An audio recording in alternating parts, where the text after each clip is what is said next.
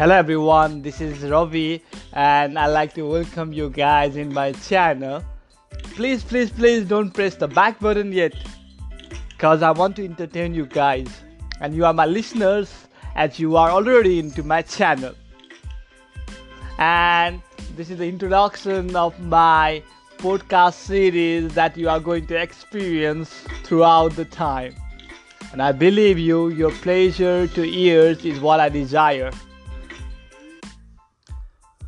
and today from today i'm going to start a book reading of the famous book. And the name of the book is some kind of happiness by claire legrand. To tell you about the claire legrand claire legrand is the american author.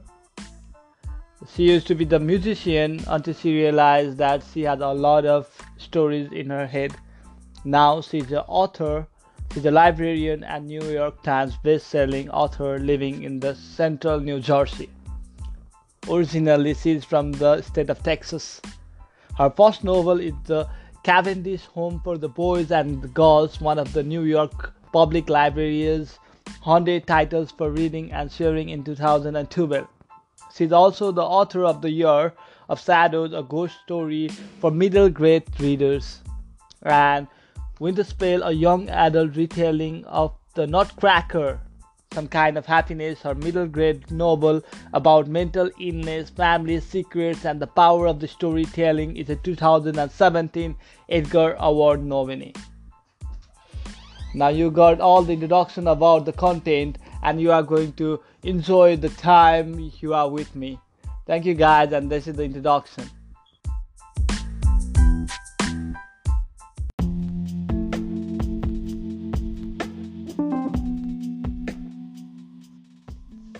Hello everyone.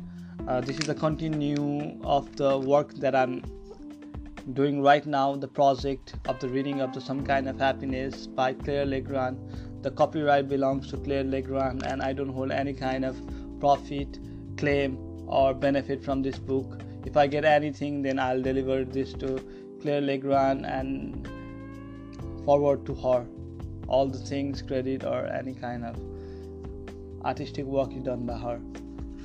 Okay, the first page says if you are afraid, sad, tired, or lonely, if you feel lost or strange, if you crave stories and adventure and the magic possibility of a forest path, this book is for you.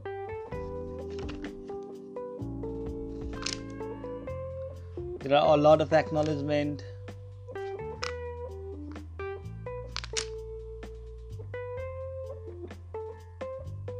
She says, Mom, my forever anchor gave me the courage. And a lot of acknowledgement that I'm not going to go through because that is not interesting. But you should go through definitely. One. Why this summer will be the most terrible of my life. I will be spending the entire summer at Hart House with my estranged grandparents. Estranged nine letter word for kept at a distance. My cousins will be there too. Off and on, that's what mom and dad tell me. Oh, they pop in and out, grandma says. I hate when people pop in and out. Popping in and out is not very least friendly behavior. Mom and dad are taking me to Hart House because they are having problems and need some space to work it out. This, I assume, is a euphemism for divorce, or at least something leading up to divorce. Euphemism, nine letter word for term or phrase seemingly innocuous.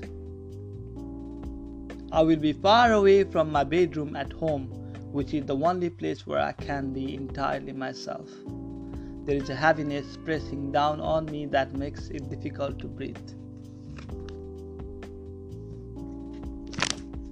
It's true, I'm finding it difficult to breathe, a heavy feeling inside my chest squeezes and pulls. I rest my head against the car window and watch the world outside race by. Pale green prairies, grass and the white blue sky. Old barns with peeling paint and lonely houses surrounded by cows instead of neighborhoods. I imagine I'm running through the tall grass alongside the car. No, I am on a horse, a white horse with a tail like a banner. A horse from the Everwood. Nothing is fast enough to touch us. Mom is obviously switching radio stations. I think she probably has ADHD, which is a term I have learned from listening to kids at school. Mom has a hard time sitting still and is never satisfied with a radio station for longer than the duration of one song. Her work as an interior designer is perfect for her. It keeps her hand busy. Daddy talking about things that don't matter. I wonder if this is summer will be hotter than last summer.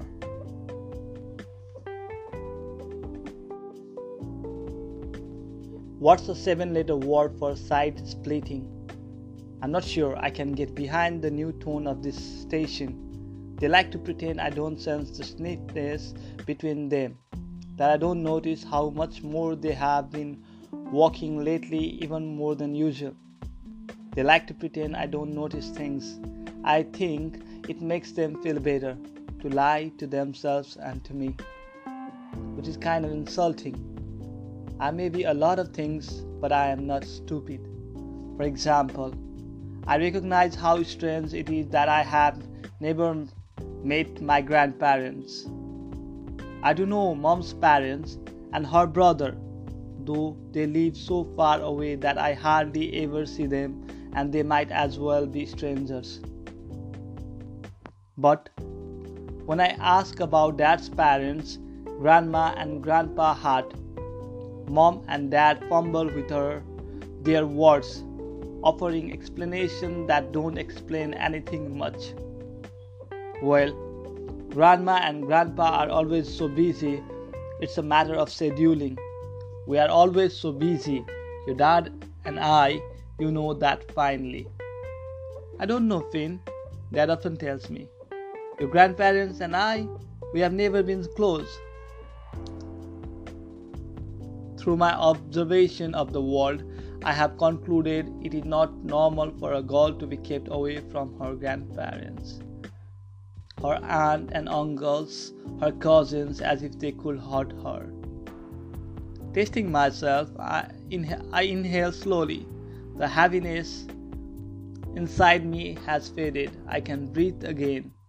I glance at the back of Dad's head, uh, at Mom's eyes in the rear view mirror. She must be nervous. She has never met Dad's family either. She's staring.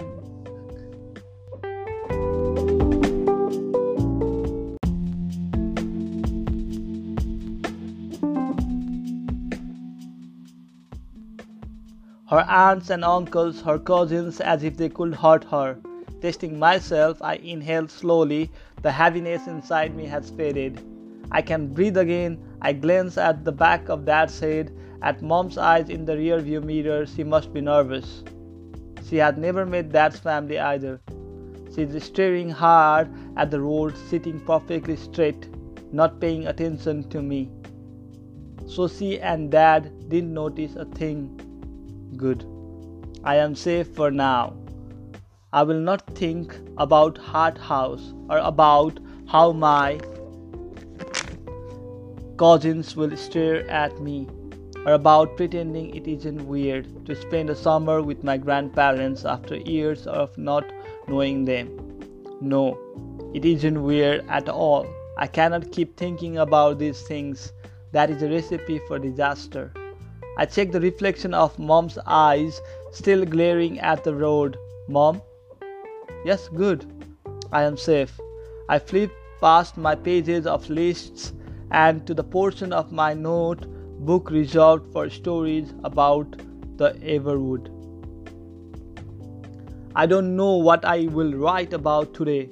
Perhaps about the Everwood's evil cousin Forest, the Neverwood and their terrible thousand year war, or maybe about the various Everwood witch clans and how people say you can tell them apart by the smell of their magic. Rhonda, my next door neighbor and probably the closest thing I will ever have to a best friend, says I am a huge nerd. She's probably right. Given my father's love of crossword puzzles, his job as a literature professor at the university, and my preference for books over people, I have acquired an impressive vocabulary for an 11 year old. But when my parents set me down to explain where I'd be going this summer and why all the words seemed to fly right out of my head, I hope I can find them again soon. My notebook, the latest in a series of 12, has loads of blank pages in it waiting to be filled. And I and if I'm going to keep my grandparents from discovering my secret, I will need to write a lot. He's coming. She's coming. It was the beginning of summer. There were soft breezes in the air, and the Everwood was using them to speak. The ancient guardians used spells and charms to wave a golden cage around the secret at their heart of the Everwood. But still, the secret grew and darkened. Deep underground, it reached for the roots of the great Everwood trees like poison. Someday it will rise, someday soon it will escape. But those who lived in the Everwood, the witches and the goblins, the barrows and the fairies and the wood spirits, knew nothing of this. They turned their faces to the trees and they listened, as they did every day. Today the message was different. She's coming. Whistle the Everwood winds. She's coming. Rustle the Everwood leaves. Who? The creatures of the forest asked, Who is coming? The little orphan girl grown the trees. She carries a great sadness inside her. We must put our hope in her nevertheless and the guardian stood at the edge of wood and gazed into the sun, waiting. That's guys, that's it for today. This is the first in the first episode.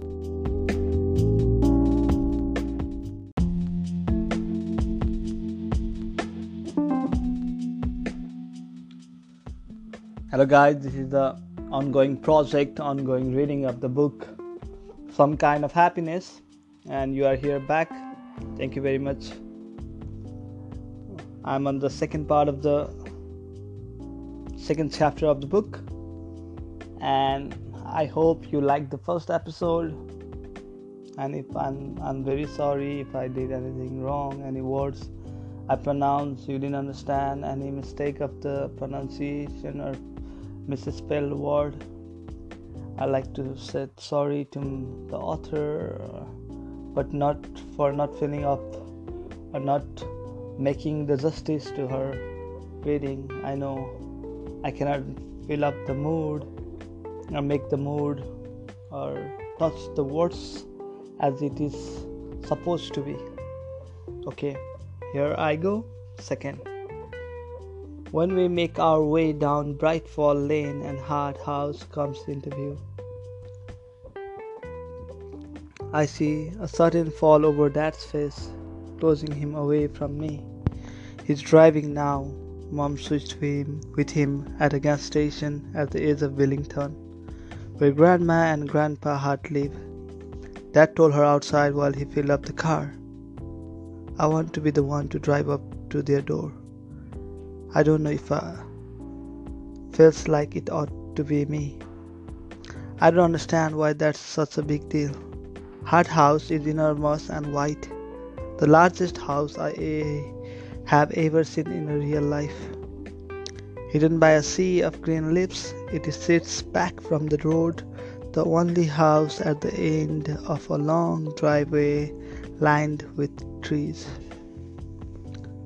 Our car and this house and these trees feel like the only thing left in the world. For the next two and a half months, This will be my world. I want to leave, I try to say, but my voice doesn't seem to be working. As we drive up to the house, we see Grandma standing on the wraparound front porch beside a column, waving. Dad squares his shoulders and plasters on a smile. Mom does the same thing. Straightens her blouse, puts her chin up and her shoulder back. I hope I'm not so obvious when I try to hide myself. I want to tell them about the stones pulling up in my stomach, that my thoughts are tangled and wordless. My brain does not like being brought here against my will. It is shouting at me to make mom and dad turn the car around. Grandma Hart steps out of the front door onto the porch. Dad shifts the car into park. His hands grip onto the steering wheel hard. It will be okay, Lewis, Mom says quietly. You're doing the right thing. Does he think I can't hear her? What will be okay? What right thing? My chest is knotted up. I feel like a person standing in the middle of the crowded street. Person is screaming, but nothing is coming out, and no one's paying attention anyway. Grandma stands there on the porch, the size of our apartment, holding up a picture. Everything looks like a painting blue sky, white house, bright flowers. How can the world look so perfect when I feel so broken? There are so many of them. A swarm of Harts. They all have their own faces, but each face has a piece of me inside it. Almost everyone's hair is thin and blonde like mine, but none of them have mom's freckles like I do. I catalog as much information as I can while grandma gives me and my parents a tour of the house. Seven bedrooms, five bedrooms, two living rooms, a dining room, parlor, a kitchen, a sunroom, a rec room, a dark study with glass doors. This is grandpa's private space. Children aren't allowed inside unless grandpa says so. I'm used to an apartment in the city. This house is a planet. I hear whispers, bare feet slapping on wood floors, bodies moving throughout the house. Some of my cousins are following us, some of them scamper away, and others take their place. I see adult women, my three aunts. There are smiles and hugs that are honestly plain painful to me because I'm not accustomed to strangers invading my personal space. The Harts are st- uh, storm, and I am its bewildered eye. I wonder what they are saying about me. I feel like I'm being dragged through a funhouse mirror maze that reflects distorted version of myself. I see two little kids, much younger than me, a girl my age, another one a little older, and a teenage girl. The teenager is inside a bedroom lying on her bed, playing on her phone. She glances up as we pass her open door. Her hair is a waterfall of gold rushing over the side of her bed. She looks irritated that we have disturbed her peace and quiet. She does not get up and this is where you'll be staying, Finley, says Grandma, opening a heavy white door. This is your father's old room. We don't use it much. It's a lovely Candace, says my mother. I can see her work self take over. Jane Hart of Jane Hart designs your one stop renovation destination. Mom silently critiques the paint color, the fabric choices, the arrangement of the furniture, over the bed hangs a miniature chandelier made of crystal and dark brass. Against one wall stand shelves full of books, organized in alphabetical order by author. The curtains are lace and the rug is white. The wrinkle between mom's eyebrow vanishes. She approves. I wish the wrinkle inside me could disappear so easily. It looks so different. Dad says quietly. Grandma flops a pillow, not looking at him. I decorated some time ago. I didn't think you'd mind. We weren't sure you'd ever come back, so I thought, what did it matter? Dad drops the back of his head and says nothing. The room is full of secrets. On Dad's face, hanging in the air like clouds of dust, but I don't know how to read them. Dad looks smaller than he ever has before. Don't you think this is a beautiful room, Finley? Mom's eyes are wide, say something nice, quick. Yes, it's exquisite. Line little word for mighty fine. I try to smile, but it feels all wrong, like someone else's smile is being sewn onto my face. Thank you. Grandma's smile has been plucked from the pages of a magazine. She could be an actress, a ballerina in silk and paws with piles of soft white hair. Four of my cousins hover at the door, the girls around my age, the two little ones. I feel like a creature at the zoo being gawked at. I roll my notebook into a spyglass. Kennedy, says Grandma to the oldest girl, why don't you come say hello to my cousin? Where are your manners? Hi, Finley. Kennedy wraps me in a hug. She's tan and blonde and perfect. She looks like she has leaped right out of the ocean. She smells like vanilla. I'm so excited to finally meet you.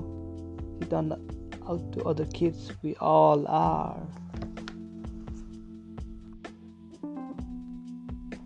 I'm probably supposed to say something, but all I can think about are these five pairs of strange eyes staring at me. This house that smells different from mine and it's far, far too big. Mom and dad will be gone soon. They are going to leave me. My brain has yet to stop screaming. It passes against the wall of my head in protest. I can't help it. I start to cry, not loudly or anything. I'm not one for fits.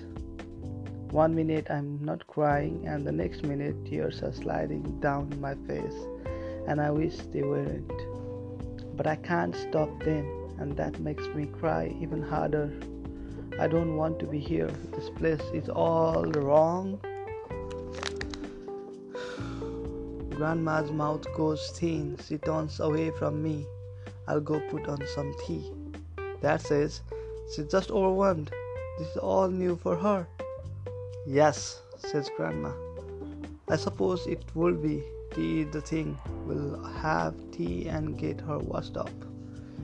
I hear my cousins. Is he alright? What's wrong? Why is he crying? Grandma. She's only tired. Come now. Don't stare. I'm sitting on my bed and mom is holding me, telling me things. Please stop crying, sweetie. Please. The summer will be over before you know it, and then we'll be back to get you. You have to be brave. This will be fun, I promise. She prized my rolled up notebook from my fingers. After a while, I appear to have cried myself out. My head is heavy. I can't lift it from the pillows on this bed that is not mine. This room is empty except for me and mom. She kisses my forehead and tells me I shall come down soon. She and dad can't stay long.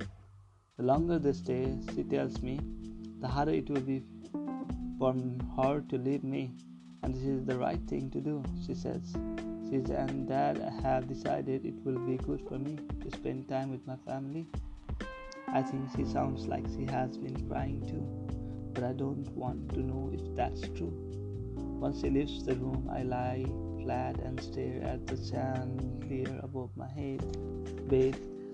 This is a room for a princess, and I am anything but that. What am I? a lump of happiness, a lump of happiness, a stranger, a thing that does not fit. I can't seem to stop the poison inside me from spreading. I mean, I have never been poisoned, so I'm only speculating. But I do feel something spreading inside me, something heavy and dark. I can't let them see it. They can't know my secret not these people in this clean white place, white palace. Not even mom and dad know, and they never will. Later, dad comes in and hugs me. We'll talk every day, he tells me. I love you. He and mom are leaving now. No, they cannot stay for dinner. Yes, they love me forever. A minute, minute later, I hear voices drifting up from beneath my window and get up to look outside. My parents and grandparents are standing by the sidewalk that leads to the their driveway. Dad tells Grandma, Finley likes her space. He speaks quietly, but I am good at listening. She's a dreamer. She loves to write. Just don't push her. Grandma's in a square. I think I'm used to taking care of your grandchildren by now, Lewis. Dad hugs Grandpa, who claps him on the back. Grandpa says, It was good to see you. You look good. You look tall. Dad clears his throat. Yeah, you too. Dad and Grandma do not hug. She tells him to drive safely. Then Mom and Dad get into the car and drive away. I watch them until the trees swallow them up. I'm alone. I wipe my face with tissues I find on my nightstand, unroll my notebook, and begin to write. The Everwood won't leave me. The Everwood is always right here in, in my notebook on these straight lines. The Everwood is one thing I can always understand. Guys, thank you for listening, and this is the end of part two of this book, Some Kind of Happiness by Claire Legrand. And see you soon. And I will always welcome you to my channel and guys soon i'll be publishing the part 3 of the book some kind of happiness by claire legrand thank you guys bye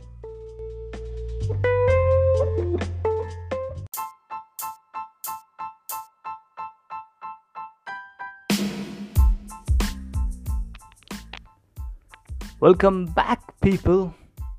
You're the favorite people in the world, my listeners are very important to me. How's it going, guys? It's been some time now that I didn't do the podcast. To remind you, I'm doing reading of the book Some Kind of Happiness, and today I'm gonna read you chapter 3. I again hope that author Claire Legrand is not mad for reading her work. I would like to thank her for writing such a wonderful book. Without further ado, let's begin the chapter, okay? And here it goes. Chapter 3 Some Kind of Happiness Claire Legrand. At home, dinner is typical or haphazard affair. Mom camps out at the kitchen table, scarfs down her food in five minutes, and spends the rest of the night poring over some client's renovation blueprints. Dad sits at his desk in the corner of the living room to work on lesson plans or write the novel he will never finish because he gets distracted too easily. Every now and then he will take a bite of food. Mom inhales, Dad takes. I sit on the couch with my TV tray and my homework, usually with some kind of nature documentary on in the background. Dad says the narration soothes him and helps clear his mind. Some people might think it's odd that we hardly ever eat dinner together at the table. I like our way, though it makes me feel grown up, like mom and dad don't have to pretend to care about typical dinner time rituals. We're all adults here, we eat how we want to eat. But dinner at Hart House is like a dance. Not only do I not know the steps, but I seem to have forgotten how to move my legs entirely. All too well of us sit around the polished dining room table. The room is full of glass, there's a sparkling chandelier, old fashioned music plays from a long, skinny stereo on a side table. Even though the stereo looks new, the music crackles and pops. My aunt brings in dishes, soft drinks. I have a list of the Harts in my notebook. For a couple of days, I have studied their names and photographs Dad gave to me. Grandpa sent them in an email. Obviously, it is beyond strange to not have photographs of owns one family. When I asked Dad about this, he rubbed his head and said, Finn, it's complicated. Whatever that means. My aunts whispered to one another as they set out silverware. I can't believe they didn't stay for dinner, says one of them. Her face is soft and she keeps looking at me like she is terrified I might start crying again. Aunt Deirdre, deep for thought, that said. I'm not surprised, it's just another of my aunts. Thin and sharp all over. Her shiny blonde hair is pulled back into a tight bun. I'm surprised they actually showed up. Aunt Bridget. I must never call her anything but Aunt Bridget. Certainly not Breeze. In real life, she looks even scarier than her photograph. That said, Aunt Bridget kept her last name instead of taking Uncle Reed's, which I think is pretty wonderful. I wouldn't want to give up my last name, but I'm not going to tell Aunt Bridget that. I'm not sure I'll say anything at all to her. In fact, she reminds me of a beautiful bird you would want to pet if you weren't afraid it might peck out your eyes. Stop it, says my third aunt, Aunt Amelia. Long tan legs and arms, lots of teeth. She's a runner, always has been. Everyone calls her stick, not in front of Finley. I inspect my napkin like it is the most interesting thing in the world. Girls, Grandpa says to my aunts, folding his napkin into his lap, don't cause trouble. Bridget lean, that means you. Aunt Bridget frowns, sits, take a gulp of her drink. The ice cube clings against the glass. Grandpa's chair is at the head of the table. He has a lot of hair combed into stiff silver waves. When he catches me staring at him, he winks. He is not very good at it. Everyone is looking at me now, which makes me want to slither under the table and eat on the floor. But I think that is probably not allowed here. Focus, Finley. I must think of my list. Aunt Bridget is married to Uncle Reed, who isn't here. He's hardly ever around. That's said because Uncle Reed took over Grandpa's business, which is basically about buying and selling companies and sounds to me like the most boring thing imaginable. One of Aunt Bridget, Bridget's eight year old twins, Shrek's, Dex the boy. Ruth. Aunt Bridget snaps. Stop shaking paper on your brother. But, Mom, he's been poisoned. This is the cure. He has to sneeze it out. Ruth's shouting makes me nervous. I wish my notebook weren't all the way up in my room. I wish I were home. I wish. Focus. Aunt Dee is married to Uncle Nelson, who draws his words and looks like a cowboy without a horse. They have two kids Kennedy, 12 years old, the girl who looks like she belongs on a beach somewhere. Avery 17 year old girl, the girl I saw playing on her phone, the girl so pretty she doesn't look real. Then there is Aunt Amelia Stick and her daughter Gretchen. Stick is 90% smile, 10% human. Gretchen has frizzy brown hair. Mom told me Gretchen is the same as, age as me. She said it in this cheerful way, like the fact that there is another 11 year old in the house is supposed to make me feel better about the situation. Doubtful mom, and there is me, grandma, grandpa, Aunt Bridget, Uncle Reed, away on the business, Dex and Ruth, Aunt Dee, Uncle Nelson, Avery and Kennedy, Stick and Gretchen, and me, Finley. Aunt Dee sets a plate in front of me and smooths back my hair in a way that reminds me of mom. I decide it probably isn't a great idea to start crying again, so I grab a fork and dive in before my body has the chance to betray me. Maybe if I stuff my mouth with enough food, it will prevent me from saying what I want to say. There has been an awful mistake. I'm not supposed to be here. I'm not one of you. Someone kicks me under the table. When I look up, everyone is staring at me except for Grandma, who stands at the head of the table with her hands clasped at her waist.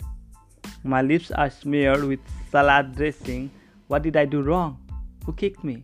I glance around the table. Gretchen shakes her head, her eyes wide.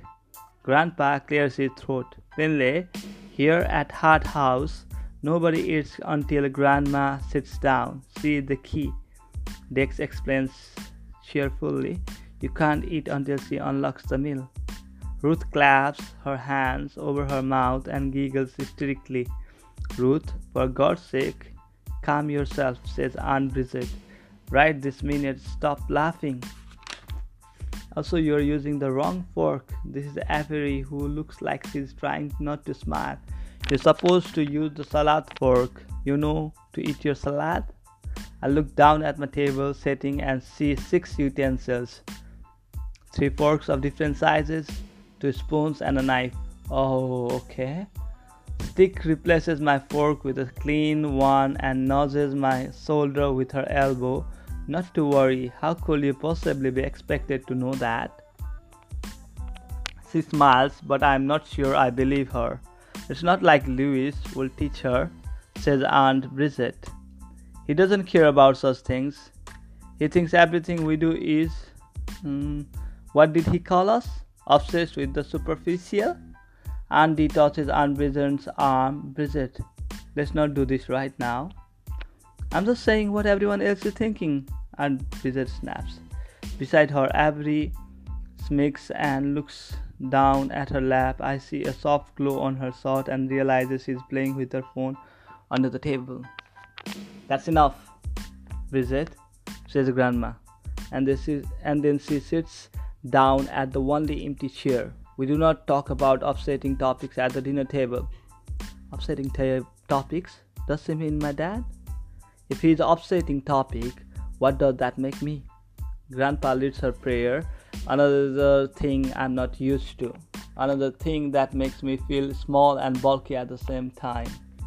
Everyone begins to eat, and I pretend to, but I have lost my appetite. People are talking to me, Gretchen and Steve, whose default setting appears to be talking, Kennedy, whose smile looks like it is straight out of teeth whitening commercial, but I am too afraid to say anything much. I'm afraid that I, if I open my mouth, the wrongness inside me will come gushing out. The wrongness of using the incorrect fork, the wrongness of not knowing the grandma is the key, the wrongness of the tight, jumbled knot that is my insides, and how heavy it feels, and how it is pulling and pushing and molding me like clay. I grab the crystal glass to the right of my plate and gulp down some water. When I set the glass back down, I see the prints my sweaty fingers have left behind. I feel a sense of deep, sudden friendship with this, with that smudge. That is me. My own aunts and uncles, my grandpas, my beautiful, beautiful cousins. I am a smudge on their glass. Okay, that's it, guys. That's the chapter three.